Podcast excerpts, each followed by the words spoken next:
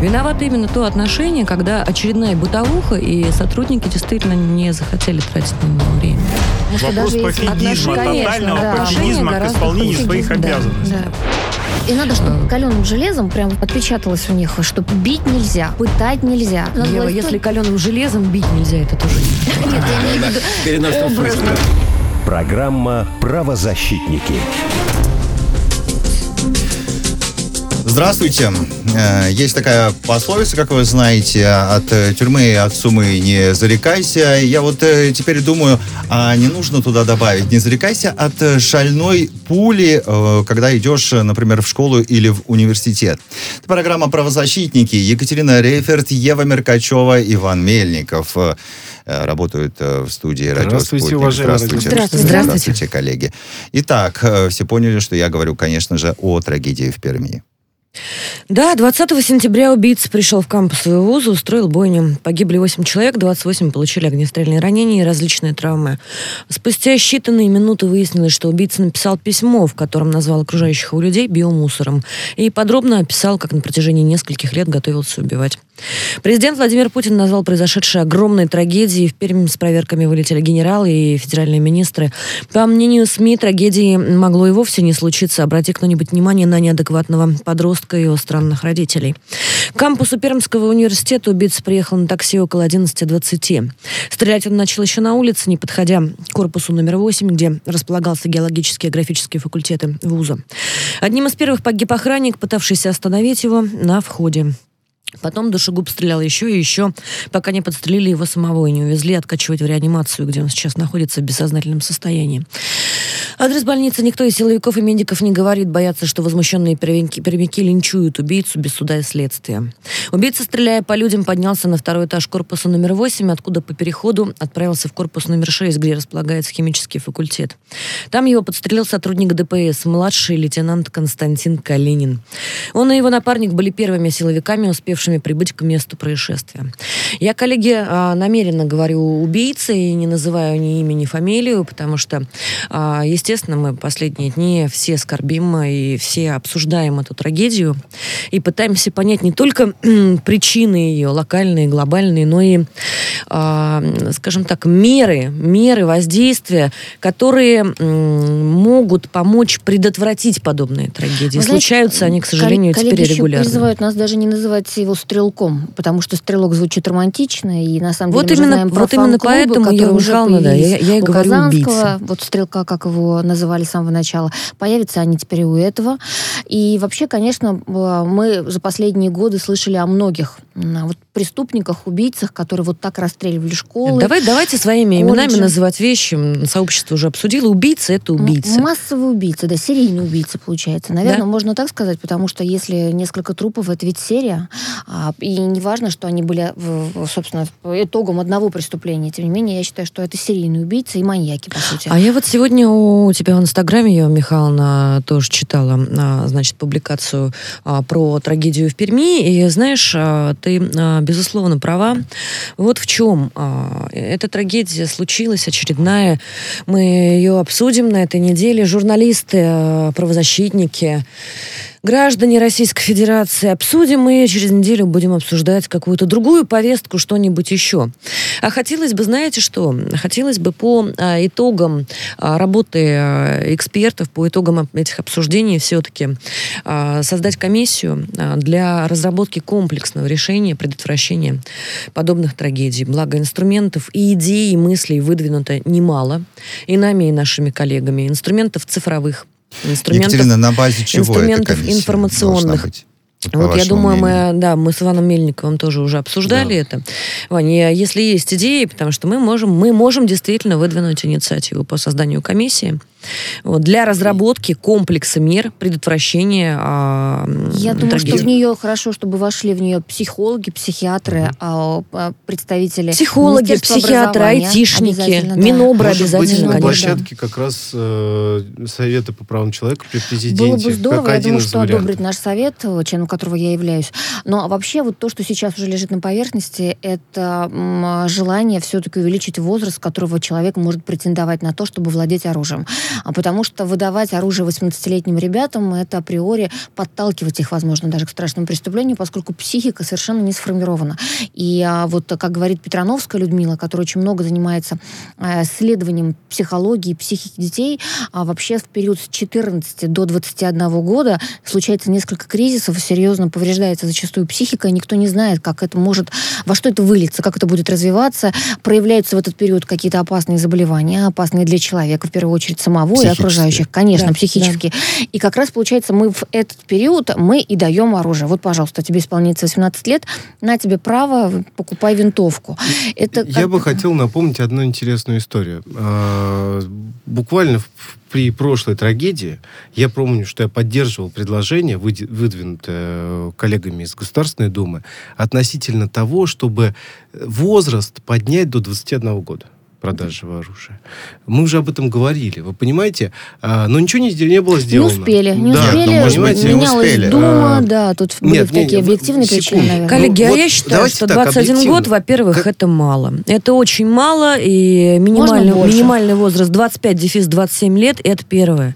А, второе, а, вот эта записка, а, которую оставил убийца для Следственного комитета, в кавычках, как он там а, объяснил а, свою писанину, а, значит, она содержала пояснение, что если бы он не достал оружие, он взял бы нож, он подумывал да, об, о, об автотранспорте. Ну, давайте он, сейчас обратимся да, он даже, даже вооруженной да, арматурой давайте. человек при а, таком подходе а, может нанести ущерб. Может, но только не а, сразу Поэтому 20, огранич, ограничением, 28. Ну, ограничением а, выдачи оружия мы не ограничимся. А, профессор, доктор юридических наук, полковник МВД в отставке Александр Шаталов с нами на прямой э, видеосвязи. Александр Семенович, мы вас приветствуем. Здравствуйте. Здравствуйте. Здрасте. Добрый вечер, коллеги. Рад вас слышать. Да. Добрый вечер, уважаемые Взаимно. слушатели радио «Спутник». Расскажите, пожалуйста, а, есть ли какие-то а, идеи содержательные по предотвращению, в первую очередь, а, и по реагированию на такие ситуации? Вы знаете, я внимательно слушал дискуссию, которая происходила, очень заинтересованная очень живая, и э, как это может быть не печально осознавать, но те предложения, которые раздавались, они звучат абсолютно стандартно. Да. К сожалению, практика сыска, практика привлечения к уголовной ответственности убийц, насильников и прочих маньяков, она показывает, что когда человек э, действует в одиночку, то есть без сообщников, его разоблачить очень и очень тяжело. И очень э, тяжело понять мотив и просчитать мотив этих действий. Э, то, что касается именно пермского стрелка, то здесь... Убийцы, э, вся, убийцы. Мы вот да, мы, мы тут с коллегами подумали, что с журналистами подумали, что логично называть их убийцами. Она заключается в том, что мама с которой он жил, э, может быть, соседи, э, его знакомые, потому что в СМИ пишут, что друзей у него не было, они не поняли то, что этот человек в плане психического развития, он является совершенно особенным, и он отторгает общество, он ненавидит общество, и он желает ему каким-то образом отомстить.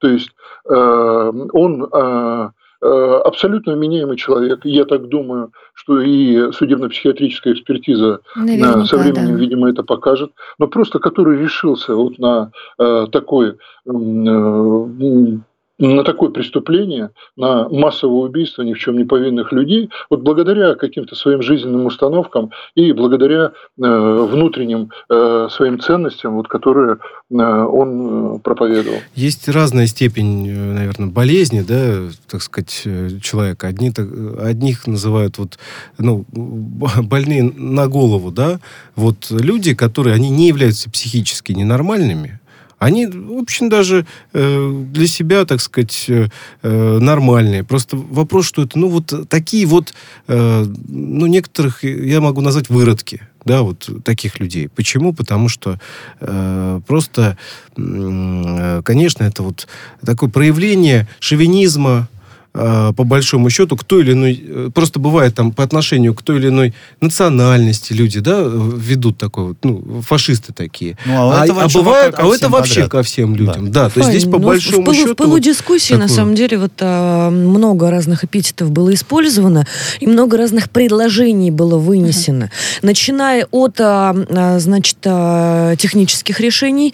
Помимо повышения угу. возраста на, значит, э, продажа оружия, а, по да. продаже оружия до, там, до 25, до 27 лет, обязательно прохождение подготовки там, чуть ли не армейской, угу. вот, а, со всеми вытекающими там, с позиции ответственности. А, технических решений, таких как а, значит, на мониторинг, метки мониторинга, да. да, метки на оружие. Кстати, это я предлагала да, а, еще идея. 4 месяца назад. А, метки на оружие, RFID метки, ничего сложного нет, это гораздо проще, чем а, ограничения угу. по QR-кодам собянинские.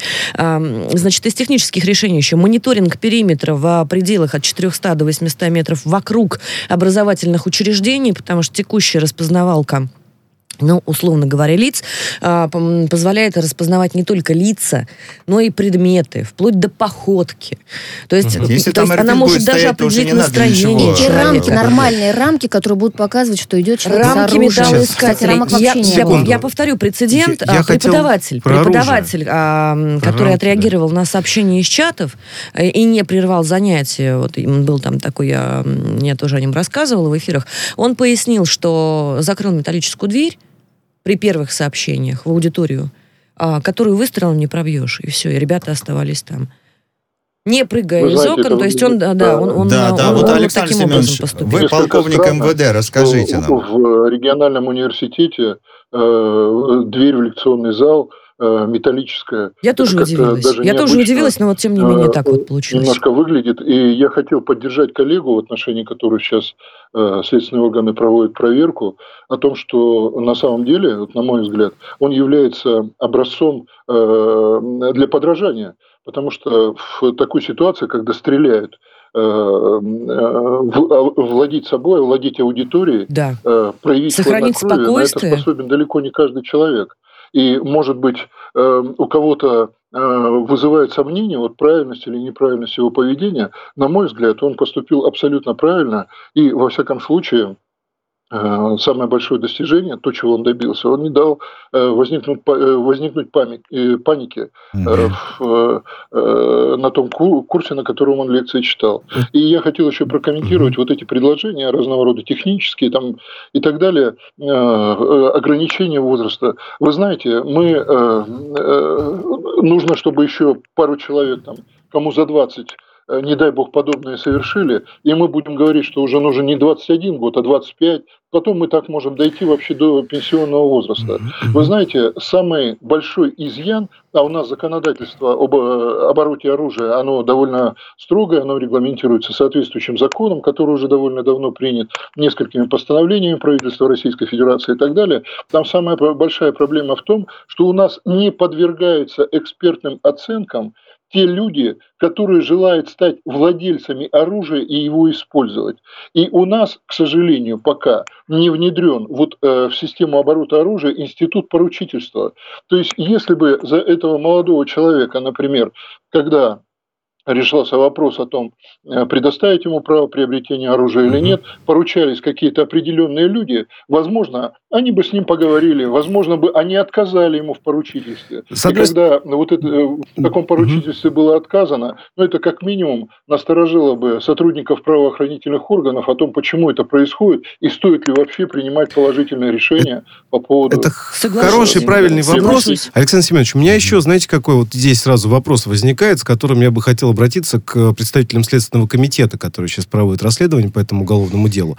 У меня вопрос, насколько э, компетентно проводилась экспертиза тем психиатром, который его осматривал? Он же сам там писал, мне предложили купить нет, да, нет, нет, нет, нет. Понимаете? Он, он, он вполне себе вот, обосновывал, Вань, что а, он знал эти тесты, там два базовых теста, то, которые, что, мне кажется, то, знает что, уже То, что он написал, что он это обосновывал, это, это одно дело. Другой вопрос. Э, этому человеку, вы должны понимать это, э, и он пишет об этом, ему предлагали купить эту справку. И надо найти, задаться вопросом, не начать ли сажать тем, кто да давно уже пора. предлагает называется 086 такие, таким товарищам Продается да, она по запросу в Гугле, и мне кажется, да. это вопрос к Следственному комитету номер один. Вопрос номер два. Вот нам в чат пишут, а, рамки в ВУЗе убрали, потому что рядом вокзал, и сотрудники туда в столовку гоняли. Им неудобно стало. И РЖД надавили, инфоспалей. Я уже встречала эту версию да. несколько раз, раз шесть или семь, и мне кажется, это тоже, тоже веский Об, Обращу довод, внимание, да, Екатерина, я специально смотрел там карту. э, я бы обратил внимание на то, что там в радиусе нескольких сот метров два отдела полиции. Этот человек за несколько десятков минут начал стрелять по машинам, по и проходящим людям. ДПС и, и добрался. Костя Калинин. Нет, как нет, так? нет, это прекрасно, Да, что да, лейтенант ДПС добрался до туда. Э, да, здесь вопрос, и на самом деле он действительно герой, не побоялся, пошел в бой один. Но вопрос, а почему не прибежали вообще все? Где были рядом вот сидящие Но Ну, на коллеги? этот вопрос э, мы И сейчас не это- ответим, это один Ваня, момент. абсолютно точно. Второй да. момент, на который бы обратил внимание. Пожалуйста, будьте внимательнее, товарищи коллеги из правоохранительных органов. Когда происходят такие вещи, человек за 10 минут начал стрелять по машинам, если не больше. Вы понимаете, как он шел-то? Он шел, стрелял, э, люди мимо проходящие э, звонили в полицию или нет? Я думаю, это тоже предстоит выяснить э, сотрудникам э, Следственного комитета, который будет проводить сейчас расследование. Александр Семенович, мы вас благодарим э, Спасибо за огромное, участие в спасибо. нашей Спасибо программе. Александр Шаталов, профессор, доктор юридических наук, полковник МВД в отставке, был с нами на прямой связи. Спасибо вам, спасибо. Но Спасибо. смотрите, сейчас э, на самом деле есть три направления, в которых э, разворачивается дискуссия.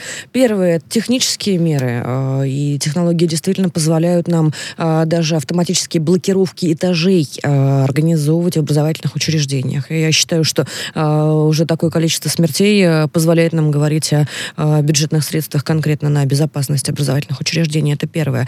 А, Второе, конечно, законодательное рег- регулирование и а, вопрос к обороту справок, и вопрос к а, специальным комиссиям а, психиатрическим, да, Можно и к компетенциям. И к компетенциям. И третье, и третье, это идеологическая составляющая. Ой, Вот в трех ключах сейчас разворач- разворачивается дискуссия, Женя, ну вот такая идеологическая.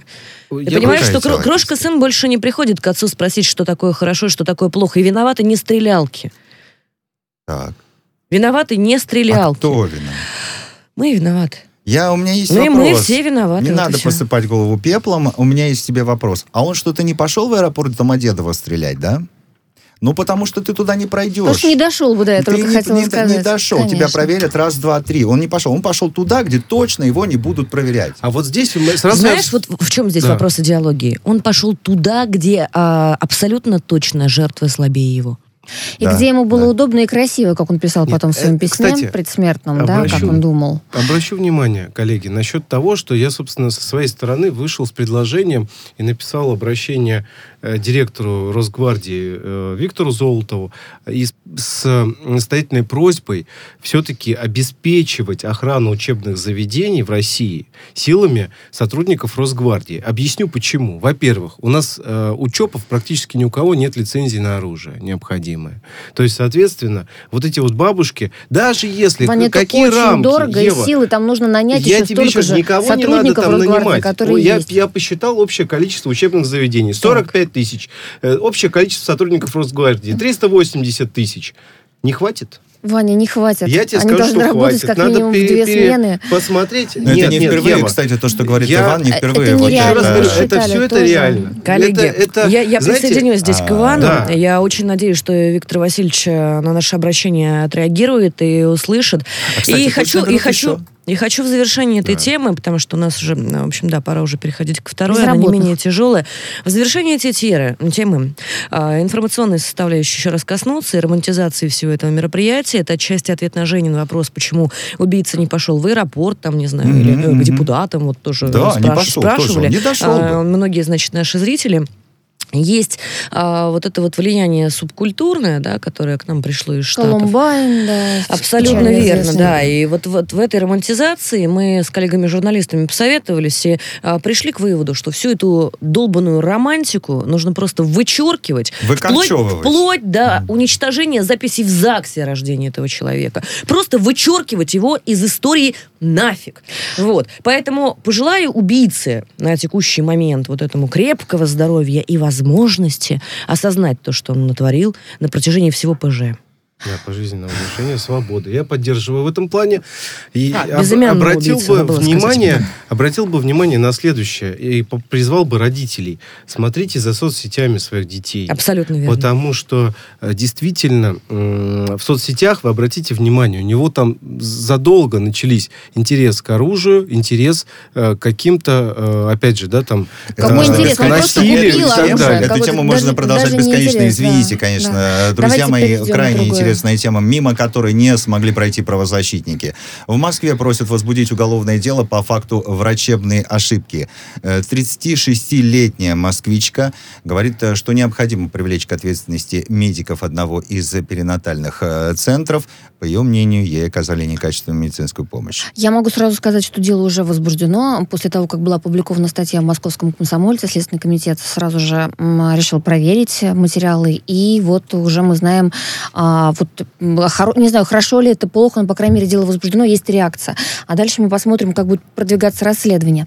О самой истории. История страшная, рассказала ее Екатерина Сажнева, наша коллега, она работает в МК, она провела большое расследование. А, была женщина беременная, у нее есть, кстати, уже дети, они думали, что вот еще появится один ребенок, дочка. На сроке 20 22 недели случилось, случились преждевременные роды, она родила ребенка, и ребенка этого э, потом утилизировали как биоотходы. Сказали, что он уже ну, плохо дышал или не дышал совсем. В любом случае, ей не объяснили, что с ним произошло. Когда она попыталась а, разобраться, потребовала тело хотя бы для того, чтобы его захоронить. Была уже даже договоренность а, с кладбищем, а, где бы там место уже было выделено, где бы ребенка не могли похоронить. Но сказали, что никакого тела нет, и его не выдадут. И вообще, в принципе, это не тело, это именно биоотходы. Собственно, вот это вот чудовищное отношение, как посчитала мать э, к ее ребенку, ее потрясло. И она стала, а, стала изучать вс- все, все медицинские документы, а, выяснила, что если плоду уже 22 недели, то это, в принципе, уже ребенок. И что на, на этом сроке его могут и выхаживать, и на этом сроке уже практически все внутренние органы сформированы так, что он может выжить уже за пределы утробы. Ну, вот эта история, Ну, она... Вот она сногсшибательная, Ева, извините, Да. сногсшибательная история, безусловно. Да. Э, По поводу вот, вот это слово биоотходы, да, по, Да, по который- отношению новорожденной, допустим. А, Но а, у меня возникает э, вопрос. Речь идет о некачественной медицинской помощи. Вот это э, что? Вероятно, Понимаете, То есть, вероятно. понимаете, когда- Да, то есть как- я не, вот не Когда, совсем н- понимаю. когда нет а, тела, невозможно Нет провести тела, нет дела. экспертизу. Просто. Ах, вот Никто не сможет что. сказать, что произошло в итоге. Да. Дышал ли ребенок Да. или не дышал. Собственно, из-за этого ведь вся и началась вся история. Родителям сказали, что он умер, но когда они спросили, как, что с ним произошло, и вообще дайте нам тело, мы хотим независимой экспертизы, мы сами разберемся, говорили родители. А им ответили, что нет тела, повторюсь. Жуткая история, и э, на самом деле то, что Следственный комитет очень быстро отреагировал. Можно, можно на дополнить следующий день немножко буквально, данными, да. чтобы было понятнее, да, Да. где тонкая грань между вот тем, что они назвали а, биомусором и младенцем. Сама Мария а, нашла бланк макроскопического описания последа, в котором от руки написано, что малышка при рождении весила 524 грамма и была размером на 29 сантиметров. Согласно юридическим нормам, рожденный ребенок считается ребенком, а не биоматериалом, поскольку срок беременности на, а, на тот момент составлял 22 недели. Установлен он объективно на основании двух скрининговых исследований. И, а, в общем-то, и вес, э, и э, рост э, попадают под э, критерии ребенка. Юрист клиники на это сообщила Марии, что по своим размерам ее ребенок, э, в общем-то, э, не подходит. Но, то есть, по сути, по сути, как я понимаю не ситуацию, до человека. как я да, понимаю они ситуацию, а, просто была совершена медицинская ошибка, чтобы ее замаскировать, а, занизили данные там не- немножечко совсем и просто уничтожили тело. Как биоотход. И теперь примерно это невозможно Вот Мы можем только да, предполагать, я опять же да. говорю, как я понимаю, у нас нет точки дан, точных данных, но, по крайней мере, похоже на это. Да. Хорошо, это юрист клиники говорит. Но мы знаем, что Департамент здравоохранения э, в Москвы, по крайней мере, в последнее время очень четко, быстро отвечает на запросы, в том числе, или в первую очередь, журналистов крупных изданий типа МК. Ну вот э, в департаменте-то что говорят? Юрист говорит то, что, ну а что он может говорить? Меня не удивляет. Ну, вот что говорят И департамент? в- судя по первым, а, по первой реакции, все-таки они будут стоять на стороне врачей. Но это Мгм. нормально. Департамент здравоохранения ведь, да, не департамент Нет, там, это ненормально, Ева. Но это ненормально. мы все прекрасно знаем, что есть у нас такая круговая порука, когда речь касается, например, полицейских. Сейчас скажите, речь, это нормально. Речь сейчас, касается... сейчас скажите. Это ненормально, это но нормально. есть такая история. А, и, конечно, прежде чем заявлять, что права женщины или не права, права ли клиника, должно было угу. провести, будет проведено серьезное служебное расследование. Мы ничего не знаем о нем, мы не да. знаем о результатах, да. но мы четко знаем, что Следственный комитет возбудил дело. Это означает, что был повод, как минимум. Да? А, непонятно, чем вся эта история закончится, но, поверьте мне, следственные органы так быстро не реагируют на что-то, в чем нет ни, ни, ничего состава, криминального, да. нет Знаете, состава. что, коллеги, что меня насторожило вот во всей этой истории, помимо вот этих вот странных там, да, манипуляций с размерами и весом и таких вот mm-hmm. объяснений, а, юрист клиники же сообщила Марии, что, а, значит, вот эти вот а, биоотходы а, не выдают, но а, по накладным сейчас из роддомов отдают а, при выписке даже, а, простите за физические, физиологические подробности, плаценту, если мать этого хочет. И из этого центра такие акты тоже есть, и такие прецеденты были. А, а вот это странно. уже большой вопросительный угу. знак, с какой бы стати. Да, Мы ну... вернемся в эту студию сразу после выпуска новостей. Это программа «Правозащитники». Екатерина Рейферт, Ева Меркачева, Иван Мельников э, работают э, сегодня в студии «Радио Спутник». Встречаемся через три минуты.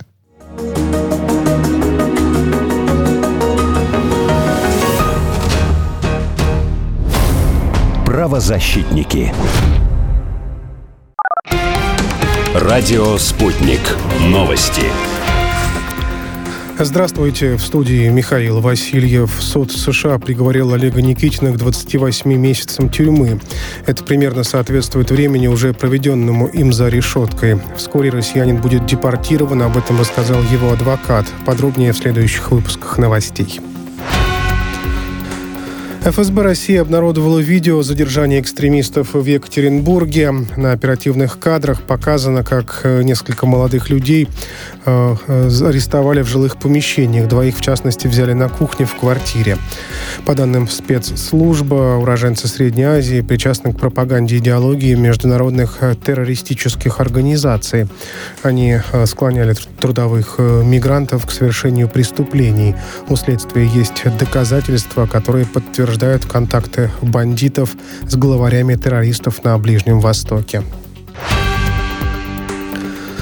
Берлин э, разрешил польской нефтегазовой компании и ее э, немецкому офису участвовать в процедурах сертификации для Северного потока-2. Варшава будет э, э доказывать, что Nord Stream 2 как независимый оператор не подходит, пояснил глава польской госкомпании э, Павел Маевский.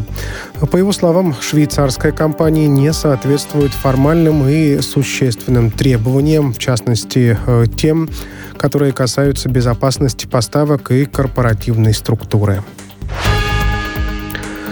Джо Байден пообещал встретиться с Эммануэлем Макроном в Европе в конце октября.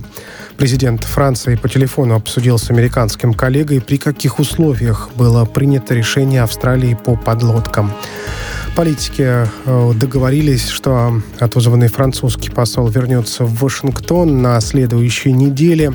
Сразу по приезду глава дипмиссии начнет интенсивную работу с Белым домом, уточнили в администрации Байдена. Речь Джо Байдена с трибуны ООН э, еще раз напомнила всему миру, что американский лидер придерживается политического курса бесконечной капитуляции. Обращение президента США было безвкусным. Он поставил интересы мирового сообщества выше интересов Соединенных Штатов. Так отреагировали на слова хозяина Белого дома американские телеканалы. Выступая в одном из политических шоу, сенатор от штата Арканзас Том Коттон сказал, что выступление главы государства было позором. Байден вошел в ООН и прикрепил гигантский знак «Пни меня» на спину дяди Сэма, заключил Коттон.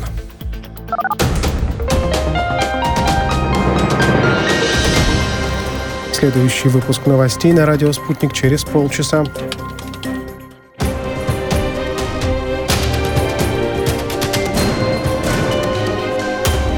Радио «Спутник». Говорим то, о чем другие молчат. Виновато именно то отношение, когда очередная бытовуха, и сотрудники действительно не захотели тратить на него время. Вопрос пофигизма, тотального да. пофигизма к исполнению своих обязанностей. Да. И надо, чтобы каленым железом прям отпечаталось у них, что бить нельзя, пытать нельзя. Ева, если каленым железом бить нельзя, это тоже нет. Нет, я виду Программа «Правозащитники». Итак, это программа «Правозащитники». Мы возвращаемся к э, странной, если не сказать чудовищной истории в одном из э, перинатальных центров э, в Москве. И сейчас у нас на прямой связи с нашей студией журналист, правозащитник, член общественной наблюдательной комиссии Московской области Екатерина Сажнева. Екатерина, мы приветствуем вас. Добрый вечер. Катерина, доб... добрый вечер. Катерина героическая женщина. Катя, спасибо тебе большое за то, что все через себя пронесла, потому что история чудовищная. Я представляю, как трудно это было. Тебе, в том числе, чисто по-женски. А, Катерина, расскажи, пожалуйста, все-таки вот, а, вот твое мнение по результату того расследования, которое ты провела, э, кропотливое, вот каким выводом ты пришла? Что случилось? Была ли медицинская ошибка? Что, что вообще могло привести к смерти младенца и почему ее пытаются скрыть? Ну, на самом деле, я начну с конца. Дело в том, что уже на следующий день после того, как вышла моя статья, было возбуждено уголовное дело по 238 статье за неоказание услуг медицинских надлежащего качества. Такое бывает крайне редко. А, контакты Марии мне дали в Патриаршей комиссии по делам семьи, детства, материнства. Сказали, что вот такая просто шокирующая история, что женщина Э, была беременна, счастливая многодетная мама, и вдруг внезапно на 22-й неделе беременности ее в перинатальный центр отправили, да, а, ей стало плохо, ее отправили сначала в один роддом, потом в перинатальный центр, и там фактически она потеряла ребенка, причем даже самое страшное, ну, естественно, то, что она потеряла ребенка, но второе, что когда ей она захотела захоронить 22 недели это уже плод, это уже, это уже у нее реснички были, глазки и все. Ей сказали, что этого ребенка утилизировали просто как а, отходы класса Б. То есть все, э, ребенок... Ну, то есть просто поставили перед фактом? Поставили перед фактом. Естественно, Мария, она задала себе вопросы, а почему?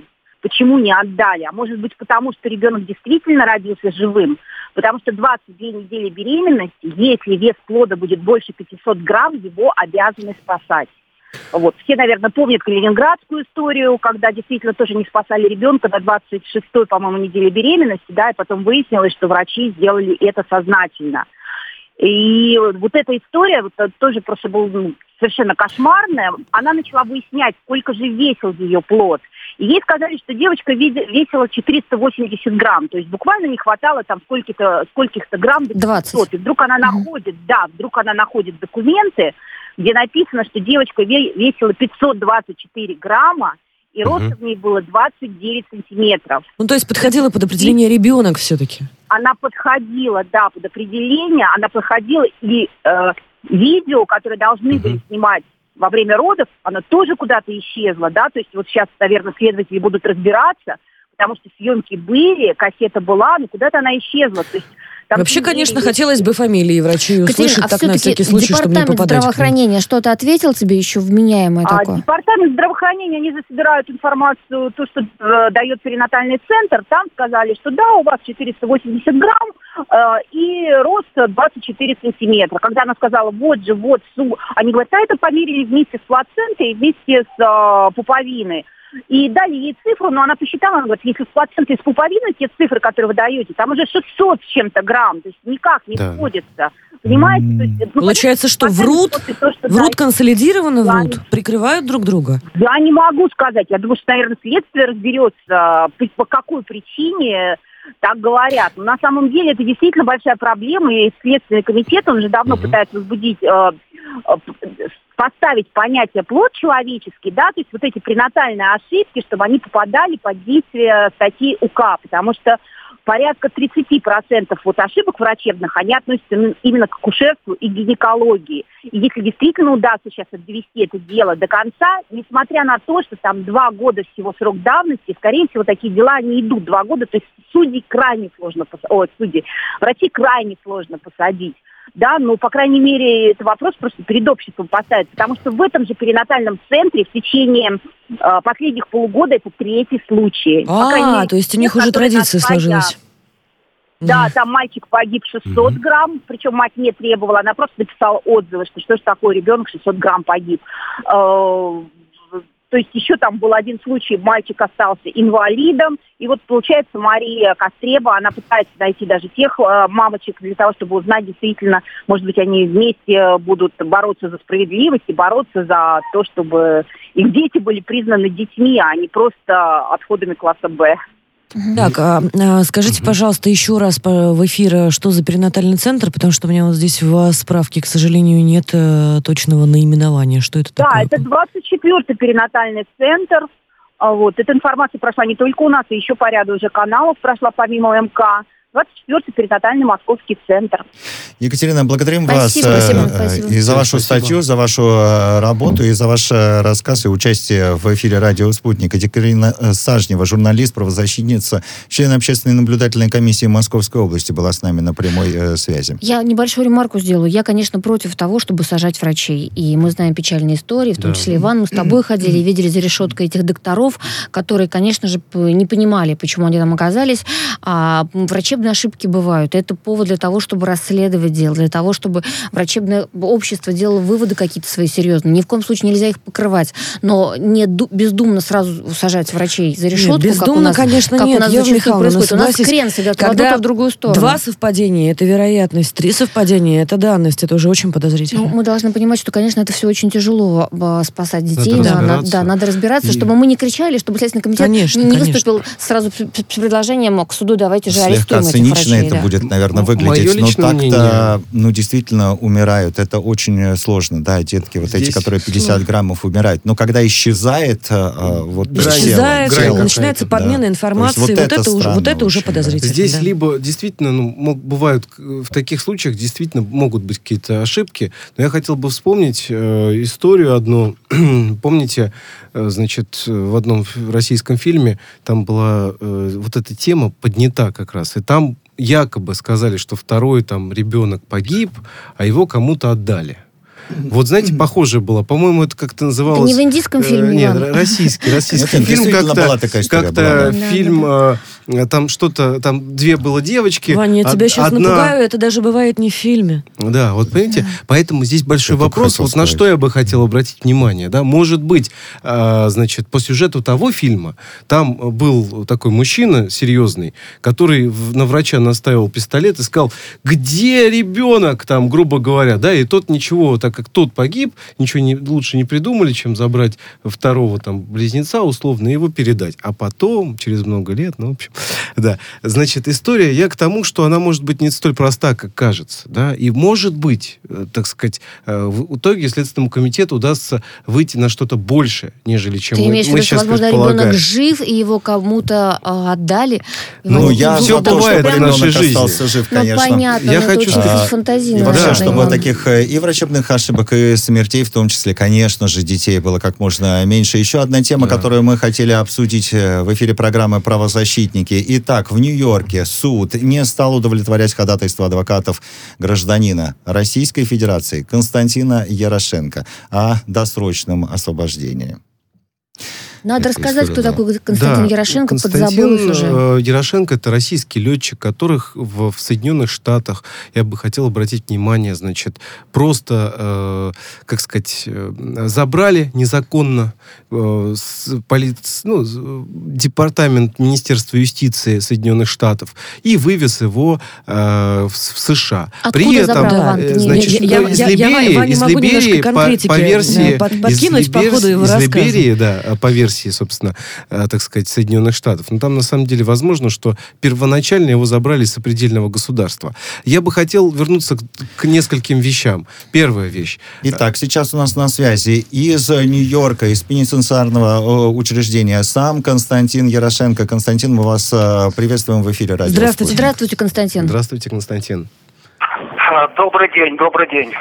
Можно сразу спросить все-таки про ваши условия содержания? Уж простите, что э, так, но хочется узнать, в каких вы условиях, э, что там вас окружает, какие люди, какая камера, как кормят И вас. состояние здоровья, Да. самое главное. Да.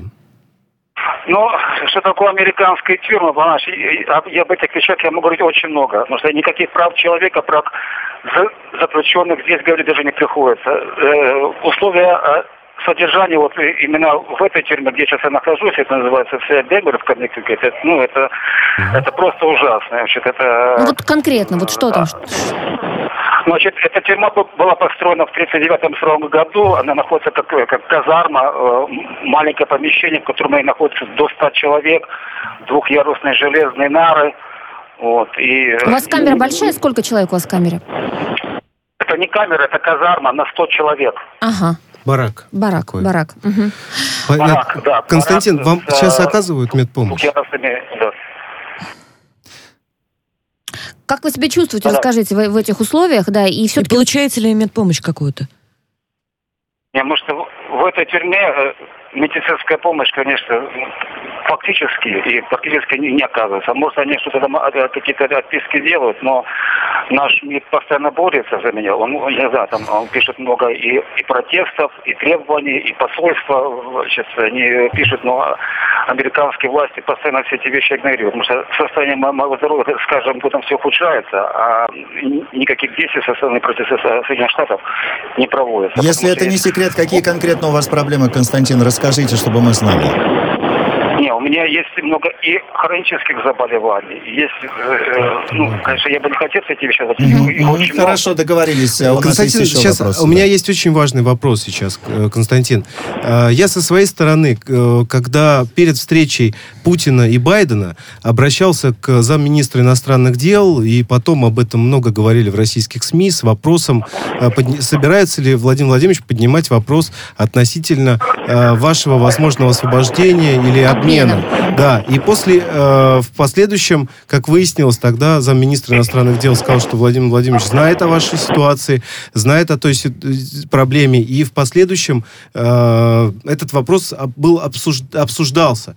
Как вы отреагировали, э, узнав о том, что о вас говорят два президента э, таких самых мо- мощных держав в мире, наверное, не побоюсь этого слова? Конечно, это, э, э, мне это очень сильно воодушевило и придало свет э, в этой свете э, то, что было высказывание и лично президента, и, и МИДа нашего, то, что поднималась моя тема.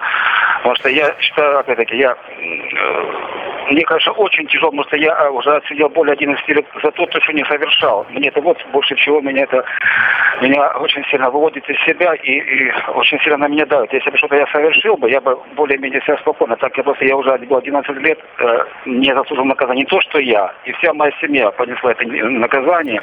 Ну, конечно, эти высказывания, э, выступления э, и заявления Путина и нашего МИДа мне, конечно, очень не придало сил. Я, я, я, конечно, очень надеюсь, я вся моя семья надеется, что все-таки э, протесты договорятся и в отношении меня, и в отношении других российских граждан, которые находятся незаконно заключенными в тюрьмах США, что мы все-таки восстановимся с нашими семьями, и нас все-таки, конечно, вернут на родину. Да. Я, конечно, об- этом очень э, и надеюсь, и, Мы все тоже будем мы все, мы надеяться. все Да. вместе с Будем вами вместе. тоже надеемся. А почему вам в УДО отказали? Какая была формулировка? Что вы услышали на суде? а, а, а, а, условно... Досрочное освобождение, такого нет. Такое, Да, ага. здесь такого нет. Буквально вот э, вчера мне сообщили, что мой судья Раков отказал в моем, это э, Пересмотр. называется молчание. Пересмотр дела. Да, да, да. Но он отказал, опять-таки, совсем и не мотивирован, как это было много и, и, и ранее было, что все, все мои прошения и аргументации э, просто суды Игнорируют. игнорируют. Константин, я знаю, что... да. Да, простите, что, видите, так э, приходится торопиться, э, просто время в эфире ограничено немножко. Я, насколько понимаю, э, у вас проблемы со здоровьем начались в результате того, что вас пытали. Пытали вначале в Африке, а потом в Соединенных Штатах. Я правильно понимаю? И э, в Что двух словах пытки, могли да? бы Да, рассказать? и что это было? Да, потому что все это началось, с того, во-первых, это были большие и э, э, психологические стрессы, и, и физические стрессы. Потому что после того, как меня похитили агенты э, американских властей ДИ НСА Либерии и провели ко мне пытки с 28 по 30 мая 2010 года, это было в здании НСА э, Либерии, там у них есть специальная комната пыток, конечно, это зрелище не для слабонервных. Вот, как это перенес, конечно, А что это было? Вот, тяжело что- вот хотя бы в двух словах, как, как это происходило? Они били вас Ну, ногами, палками, ток Да, применяли? Да, но это... Нет, это я был... э, там специальная комната пыток. This call is from a federal prison. Даже с инструментами, там коля биты э, вставлены были э, в стены. Я находился практически... Э, э, мне раздели догола, сковали мне наручниками ноги-ноги, руки-ноги. Я сидел на одном стульчике без этой ножки, чтобы держать равновесие. Били по почкам, по пяткам, э, по голове, душили, э, отбили мне все внутренности, зубы повыбивали. Ну, это, конечно, тяжело было. Это было в течение, не давали спать, не давали есть. Это вот в течение 20, 28 по 30 мая. И потом меня уже а, тихо а, а, вывезли в США без каких-либо юридических процедур. А в США вас пытали? Но потом э, по прибытию э, на военную базу в США тоже ко мне, у меня агенты DA э, немного меня побили. Не сильно, конечно, но тоже преимущество. Но я уже был уже полностью был изможден, потому что трое суток не спать и быть в большом стрессе и э, с пытками. Все тело болело, все внутренности болело, болели. Константин, Это было очень тяжело. Скажите, да. пожалуйста, вот сейчас в той тюрьме, где вы находитесь, там есть еще русские? Может быть, вы с ними пересекались? И в каком они состоянии, в каком положении, за что оказались? Нет, в этой тюрьме а, русских нету. А, были только лишь, когда я раньше находился в Фордиксе, были русские, но очень мало. Здесь есть русскоязычные, но а, настоящие русские, ну, бывшие э, российские мигранты. А тогда как к вам а, относятся, вот с учетом того, что знают, что вы из России, вы гражданин Российской Федерации, как остальные заключенные к вам относятся? И к сотрудники как тоже? Ну, э, тюрьмы разные. А, заключенных, в принципе, э, э, белое население относится более хорошо, э, уже к темнокожим немножко уже другие отношения. Ну, в принципе, хорошие, в принципе, очень ну, уважительные, потому что знают, ну, в принципе, знают немного, кто я такой, по, может, не знаю, по наслышкам и по разговорам отношения хорошие. Но я, я в принципе, основную свою жизнь прожил в мужских коллективах. Это, это, это летное училище, это армия, потом уже, конечно, это, это экипажи, эскадрильи, полеты, все это мужской коллектив. Я примерно знаю, как себя немножко вести в, мужских коллективах. Но, в принципе, э, отношения хорошие, неплохие между заключенными. А вот э, среди отношения офицеров бывают очень разные. Бывают очень разные. Конечно, в Форт Диксе, когда находился, было очень жестко со стороны а, некоторых офицеров а, тюрем. Вот.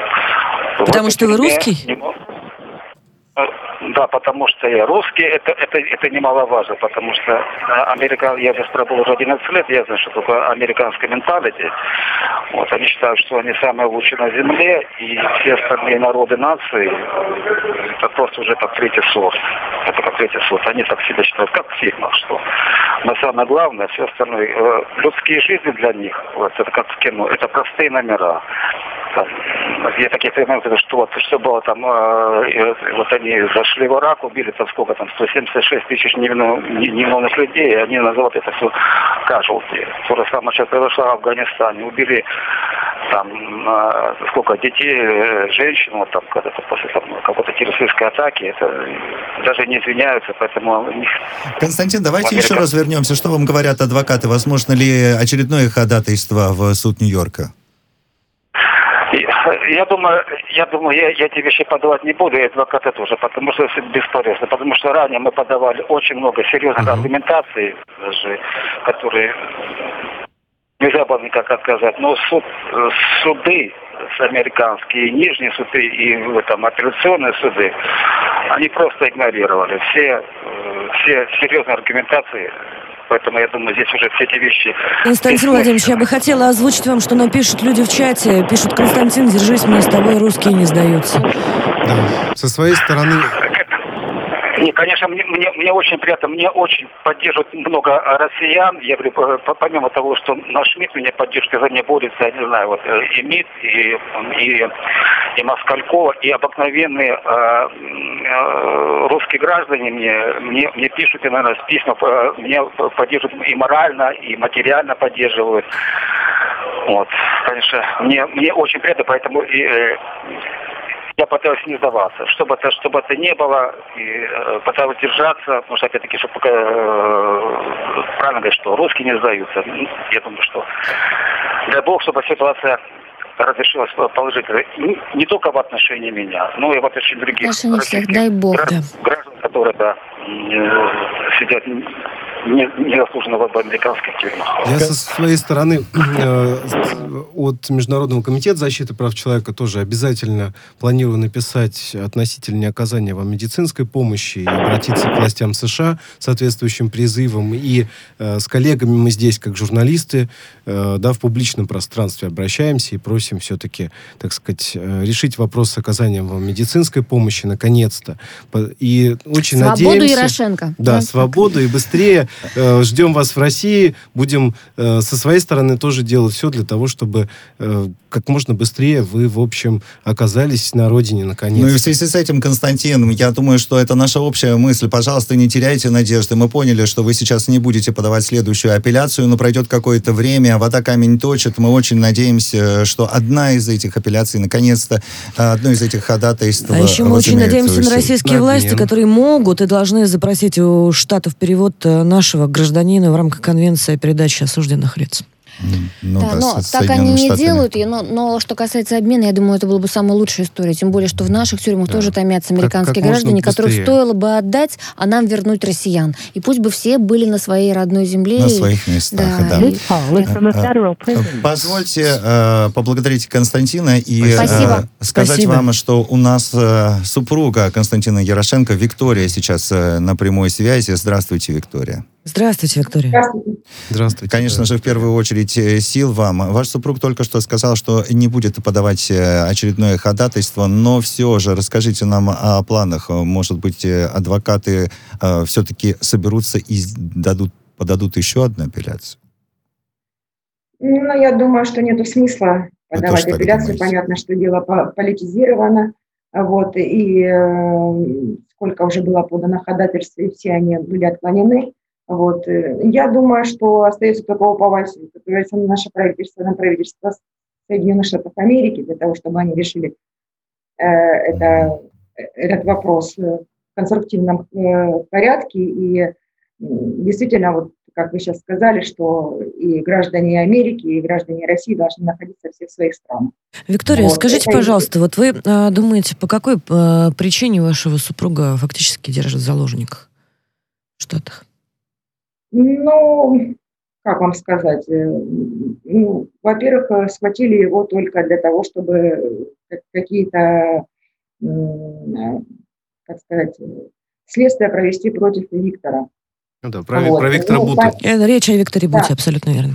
Вот, поэтому как бы признавать э, свою ошибку в плане того, что не того взяли и действительно человек ни, ни в чем не виновен, Америка, ну, она не умеет этого делать. При этом она еще не хочет этого делать.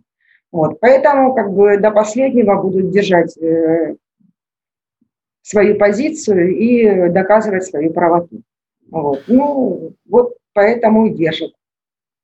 Я да. очень надеюсь на то, что удастся э, разобраться в этой ситуации со своей стороны. Вот я тоже вашему супругу сказал, что планирую обращение подготовить относительно э, да, оказания медицинской помощи. И будем надеяться, вот Ева непосредственно тоже э, участвовала относительно, так сказать, э, э, как член Совета по правам человека при президенте, да, и поднимала тему обмена. Сил, да, сил я со своей вам, стороны да. тоже. Э, и очень надеюсь на этот обмен. И я э, говорил, я общался с э, Министерством иностранных дел, да, действительно, многое делается уже сейчас, э, рабочая группа идет. У меня вопрос, вы как-то информированы об этом? Я знаю, что она в закрытом больше формате.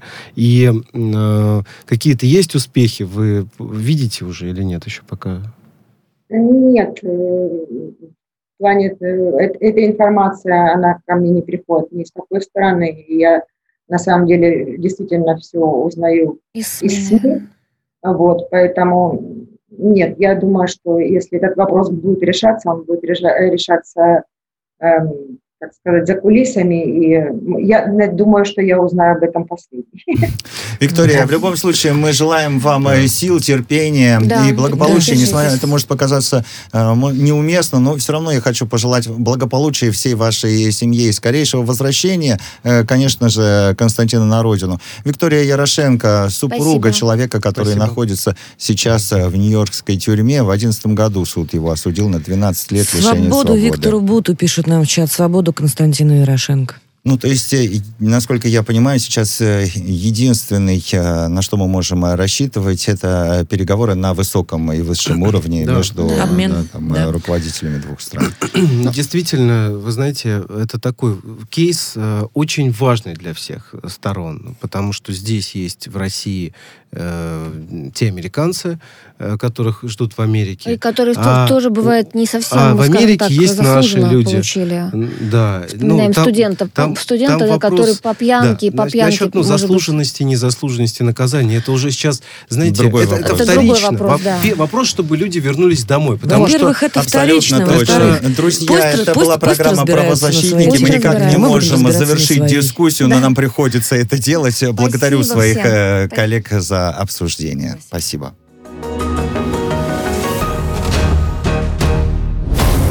Правозащитники. Радио «Спутник». Новости.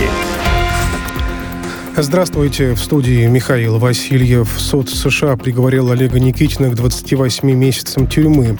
Это примерно соответствует времени, уже проведенному им за решеткой. Вскоре россиянин будет депортирован. Об этом рассказал его адвокат. Подробнее в следующих выпусках новостей.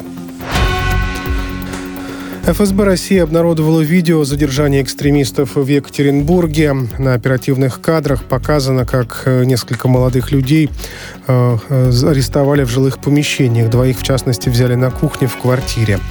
По данным спецслужбы, уроженцы Средней Азии причастны к пропаганде идеологии международных террористических организаций. Они склоняли трудовых мигрантов к совершению преступлений. У следствия есть доказательства, которые подтверждают подтверждают контакты бандитов с главарями террористов на Ближнем Востоке.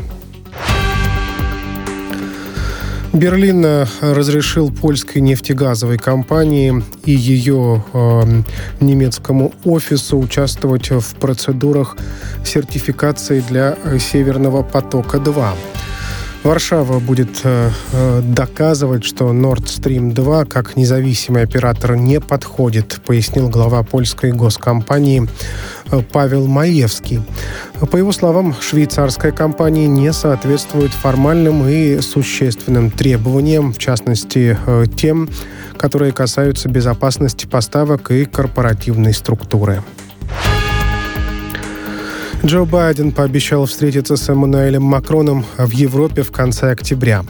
Президент Франции по телефону обсудил с американским коллегой, при каких условиях было принято решение Австралии по подлодкам. Политики э, договорились, что отозванный французский посол вернется в Вашингтон на следующей неделе. Сразу по приезду глава дипмиссии начнет интенсивную работу с Белым домом, уточнили в администрации Байдена. Речь Джо Байдена с трибуны ООН э, еще раз напомнила всему миру, что американский лидер придерживается политического курса бесконечной капитуляции. Обращение президента США было безвкусным. Он поставил интересы мирового сообщества выше интересов Соединенных Штатов. Так отреагировали на слова хозяина Белого дома американские телеканалы. Выступая в одном из политических шоу, сенатор от штата Арканзас Том Коттон сказал, что выступление главы государства было позором. Байден вошел в ООН и прикрепил гигантский знак «Пни меня» на спину дяди Сэма, заключил Коттон.